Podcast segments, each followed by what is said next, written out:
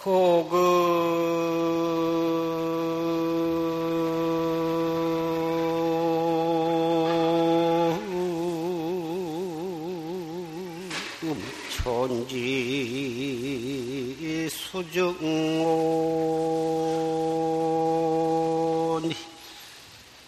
오호증 개유미리오나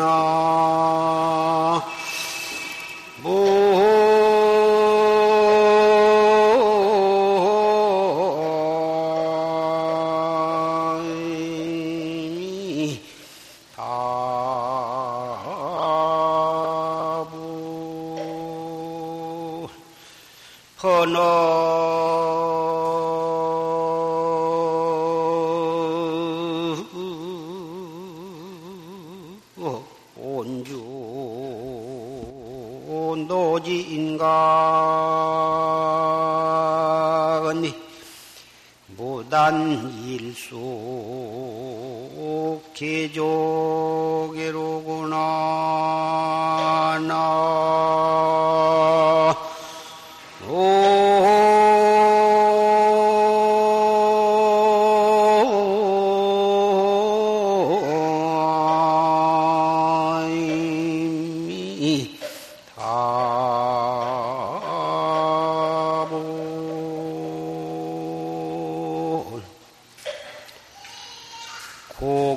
천지의 수중의 고금 천지에 누가 일찍이 깨달았느냐? 무오하정 개념이로구나. 깨달음이 없을진된 어찌 일찍이 다시 미할 것이 있겠는가? 번억 온주 노진각하니 도리어 온주 땅에 진각 늙은 진각선사를 생각하니 진각선사는 육조 스님께 법을 이어받은 영가 스님을 영가 진각선사를 뜻합니다. 온주의 노진각을 생각하니 무단일수 개조개로구나. 무단히 쓸데없이 조계산에 육조스님이 계신 그 조계산에 하룻밤을 잤구나.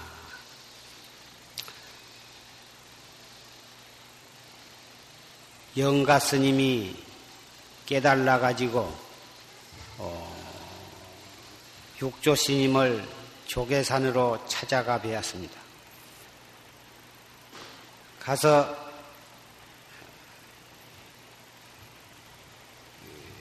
육조 스님과 법거량을 하고 그리고 여영여시하고 오영여시다. 너도 그렇고 나도 또한 그렇다. 이렇게 쾌히 인가를 바꿔서 그 길로 돌아서서 떠나려고 하니까 하룻밤 쉬어가거라. 이렇게 해서 하룻밤을 쉬어간 일이 있어서 그래서 영가 진각선사의 별호가 일숙각이야. 하룻밤 쉬어간 객이다 해서 일숙각이라고는 별명이 붙었습니다.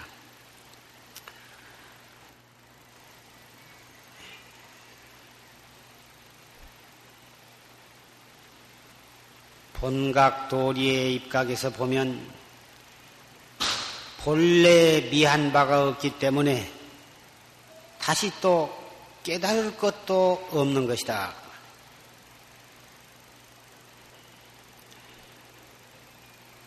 따라서 미할 것도 없고 깨달을 것도 없기 때문에 구태여 미한 것을 돌려보내지 아니해도 미함을 쫓아보내지 아니해도 깨달을 것도 없고 깨달을 것도 또한 없다고 말이죠.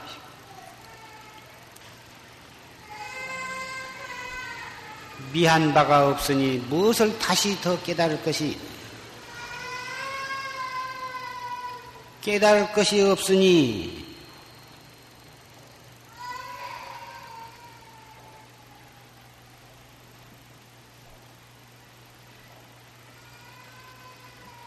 또한 닦을 것이 무엇이 있어?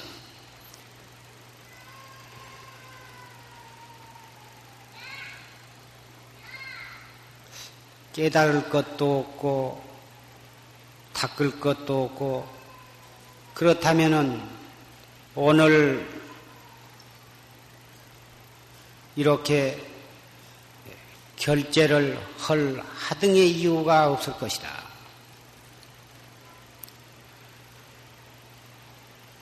그러나 부처님 당시부터 3,000년이 지난 오늘날까지 해마다 여름이 오고 겨울이 오면 결제를 해서 3달 안거를 했습니다. 지금은 엊그제 7월 백종날 해제를 하고 지금은 해제 기간이라 걸망을 짊어지고 동서남북에 걸림이 없이 행각을 하며 도반을 찾고 선지식을 찾는 그러한 계절인데 수년 이래로 산철 동안이라 할지라도 공연히 동서남북으로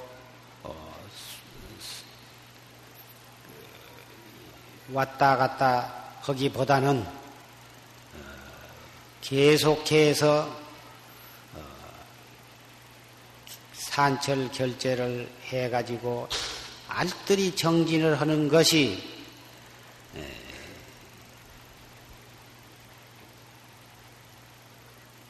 정진해 나가는데 이익이 많을 것이다 해가지고 이렇게 산철 결제를 여기저기 선원해서 하게 되었습니다. 이곳 용화사 법보선언에서도 조실스님께서 열반하신 뒤에 산철에도 결제 때나 다름없이 계속해서 그렇게 정진을 쭉 해오다가 수년 전부터서는 산철에 그냥 막연하게 정진하기보다는 정식으로 간략히 결제 법요식을 갖고서 정신을 새롭게 가다듬고 정진을 하는 것이 좋다. 이래가지고 이렇게 산철 결제 법요식을 갖게 되었습니다. 이 용화사에서 이렇게 하게 되니까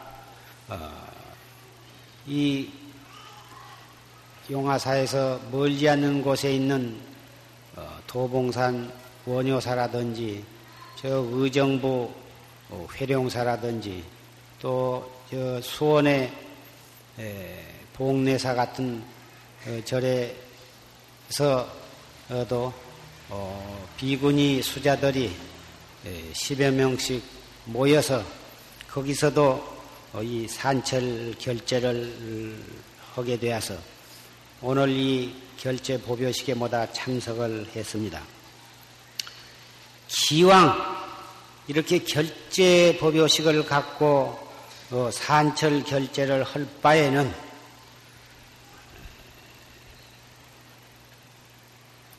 다른 여름 결제 안거나 겨울 안거 못지않게 더욱 굳게 정신을 가다듬어서 알뜰하게 정진을 해야 할 필요가 있을 것입니다. 사실 여름에는 그 온유 5월, 6월, 7월 계속해서 그 더위 속에 시달리면서 더위와 싸우느라고 참 애를 많이 쓰고 그랬지만 앞으로 2달간 이 가을 산철 결제는 춥지도 덥지도 않아서 정말 정진을 할 마음만 낸다면 밤에나 낮에나 마음껏 정진할 수 있는 계절이라고 생각이 됩니다. 5조 홍인 대사께서 최상승론이라 한 법을 설하셨는데 그 최상승론에 보면 중생이 만약 정성을 안으로부터 바라지 아니하면 삼세에 비록 모든 항하사와 같은 부처님을 만난다 할지라도 무소능인이라 능히 하는 바가 없을 것이다.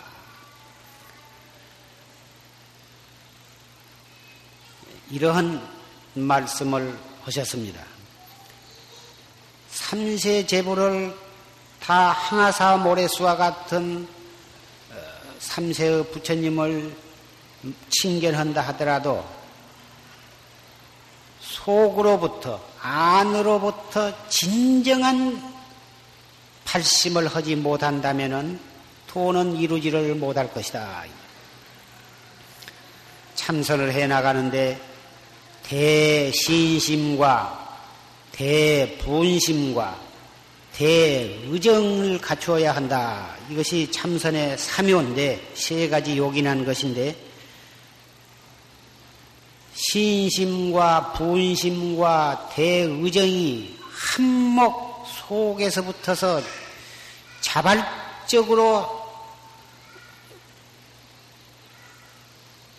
폭발을 하지 아니하면 억지로 신심을 내고 억지로 분심을 내고 억지로 의심을 낸다 하더라도 잠시뿐이고 금방 비그르르 식어버리고 아무리 의심을 내서 화두를 들려고 해도 들 때뿐이지 1분도 못 가서 의심이 없어져 버리고 이러한 것은 그 정성이 안으로부터 바르지 아니하고 지어서 하기 때문에 그런 것이다. 정말 안으로부터 신심과 분심과 의심이 돈발을 해야만 사성일편이 되어서 도를 이룰 수가 있다 이 말씀입니다. 그리고 또 말씀을 하시기를 다만 능히 떨어진 옷과 거칠은 밥을 먹으면서 이것은 떨어진 옷과 거칠은 음식이라고 하는 것은 금박한 생활을 잘 먹으려고 하지도 아니하고 잘 입으려 하지도 아니하고 뭐 근본 참마음을 지켜서 말귀도 못 알아들은 거짓 바보가 되라. 바보는 뭔 말을 일러줘도 알아듣는지 못 알아듣는지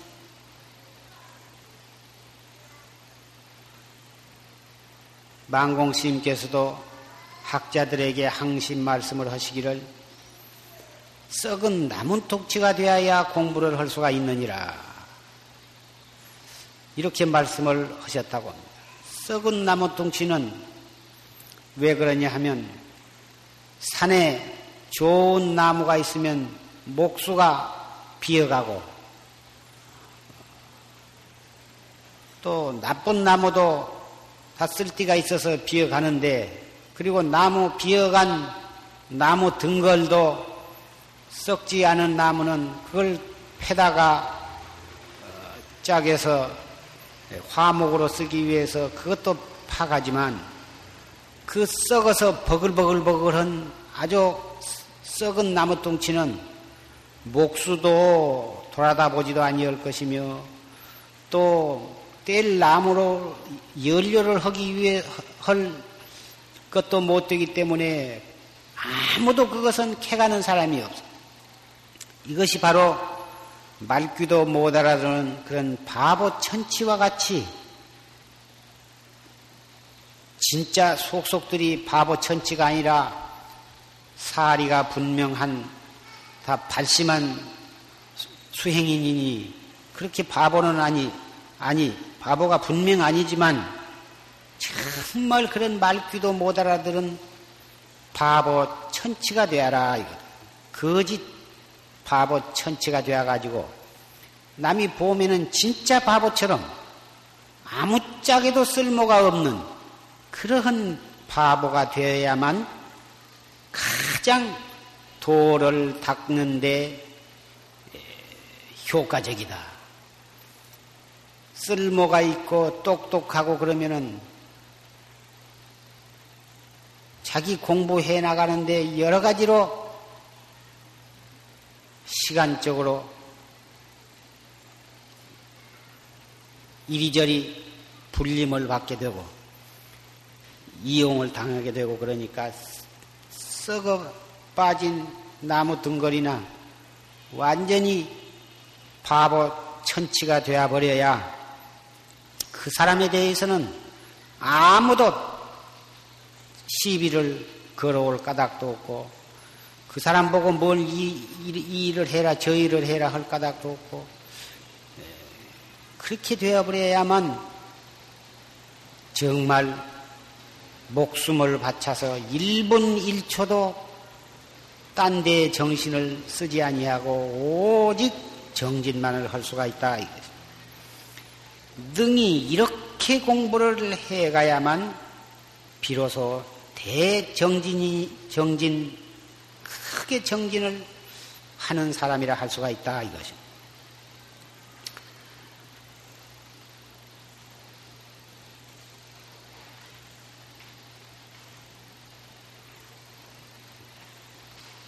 오늘부터 2달간 이 용화선원이나 또는 원효사나 회룡사, 봉례사 선원에서 정진하는 납자들은 이 2달간 그러한 마음가짐으로 철저하게 정진을 해 주시기를 바랍니다.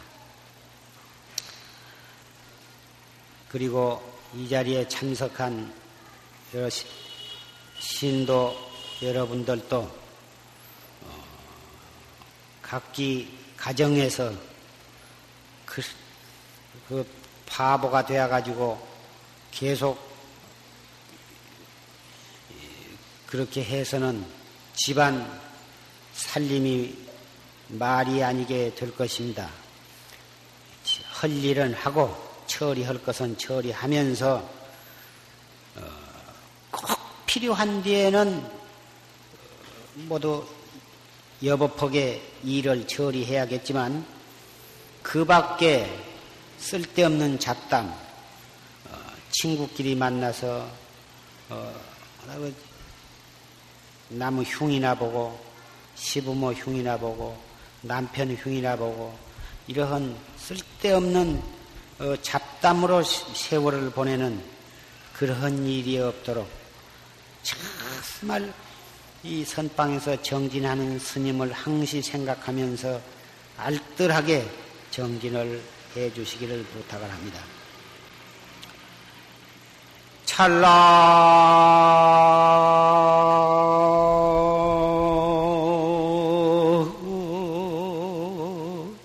만몰 피연 정착이요 불파하고 교단장이니라.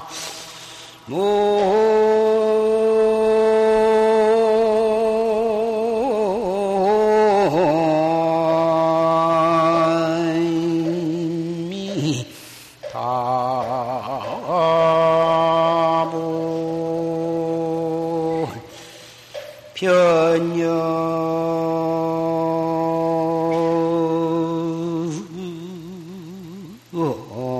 시 환제당이 자귀문의 착상량이니라.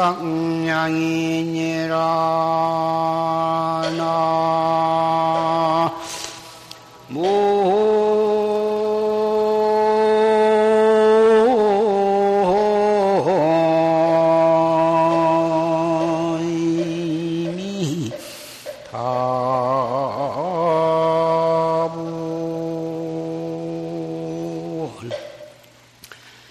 찰나만급 비연착이요 찰나간이 눈 한번 깜박할 그 찰나간이 만급이나 된다.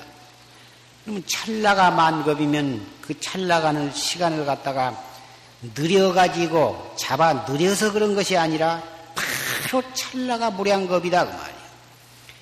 불파 허공 교단자이니라. 허공을 잡아가지고 어느 허공이 더 길고 어느 허공이 더 짧은가를 비교할 수가 있겠느냐. 변여마시의 환제다이니 문득 이와 같을 때에 도리어 알아차려야 할 것이니 차귀문의 착상량이라. 또한 문 밖에 돌아가서 그릇 상냥하지를 말 것이니라.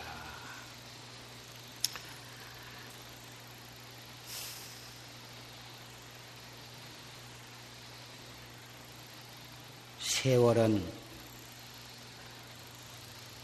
시시각각으로 변해 갑니다. 금방 엊그제 더워서 앉아도 덥고 서도 덥고 밖에를 나가도 덥고 방 안에 들어와도 덥고 그렇게 발광할 정도로 더웠었는데 금방 이렇게 아침 저녁으로는 서늘해져서 오동나무 잎이 한 잎 두 잎 떨어지기 시작을 했습니다.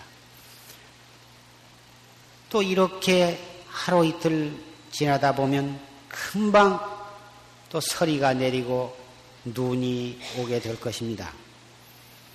그렇게 해서 한 해가 또 지내가고 또 한 해가 지내가다 보면 어느덧 흰 머리가 나고 주름살이 잡히고 허리가 꼬부라지고 눈이 어두워지고 그래가지고 우리는 죽음을 맞이하게 될 날이 돌아오는 것입니다. 이만큼 건강하고 이만큼 젊었을 때 이 일 저 일 뒤로 미루거나 핑계 대지 말고 어쨌든지 1초 1초 한 생각 한 생각을 알뜰히 단속해서 화두를 놓치지 말고 관조해 나가시기를 부탁을 합니다.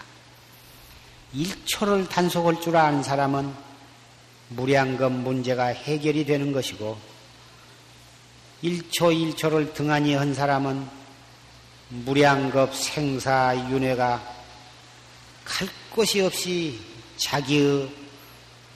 자기에게로 돌아오고 마는 것입니다.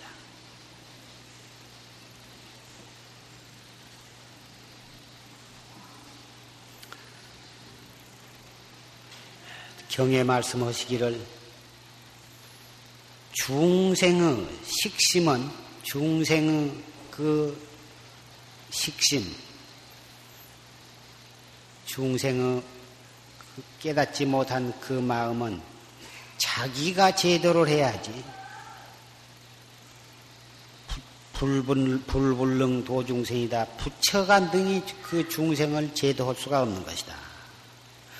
만약 부처님이 능히 중생을 제도할 수 있다면은, 제도할 수 있는 것이라면, 중생으로 하여금 다 깨달아서 성불을 시켜줄 수가 있는 것이라면, 과거의 모든 부처님이 항하사 모래수만큼 그렇게 많이 계신데, 무슨 까닭으로 우리가 오늘날까지 이렇게 성불을 못한 채 있을 수가 있겠느냐.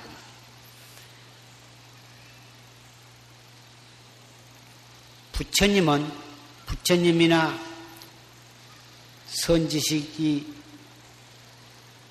선지식은 중생으로 하여금 깨닫는 길을 가르쳐 줄 수 있을 뿐이지, 부처님이나 선지식이 중생을 깨닫게는 할 수가 없어. 깨닫는 방법만을 일러주면 본인이, 중생 자신이 목숨을 걸고 달라들어서 그 방법에 의해서 도를 닦아서 스스로 깨달아야 하는 것이다. 그래서 그 정성이 형식적으로 결제하니까 죽비치고 돌아앉고, 방선음은 잡담하고, 온갖 시비에 다 참견하고, 이것이 좋고 나쁘고, 밥이 맛이 있고 없고, 반찬이 좋고 나쁘고, 어디가 좋고 어디가 나쁘고, 네가 잘하고 내가 잘못하고, 밤낮 눈으로 보면 보는 대로 시비, 귀로 뭔 소리를 들으면 듣는 뒤에 신경을 쓰고, 이렇게 해가지고서는 미륵불이 하생할 때까지 도를 닦아도 끝장이 날 수가 없는 것입니다. 그래서 신심과 분심과 의심이 자기 마음 속으로부터 자동으로 터져 나와야, 그래야 이 공안을 타파해서 생사의 근원을 끊어버리게 되는 것입니다.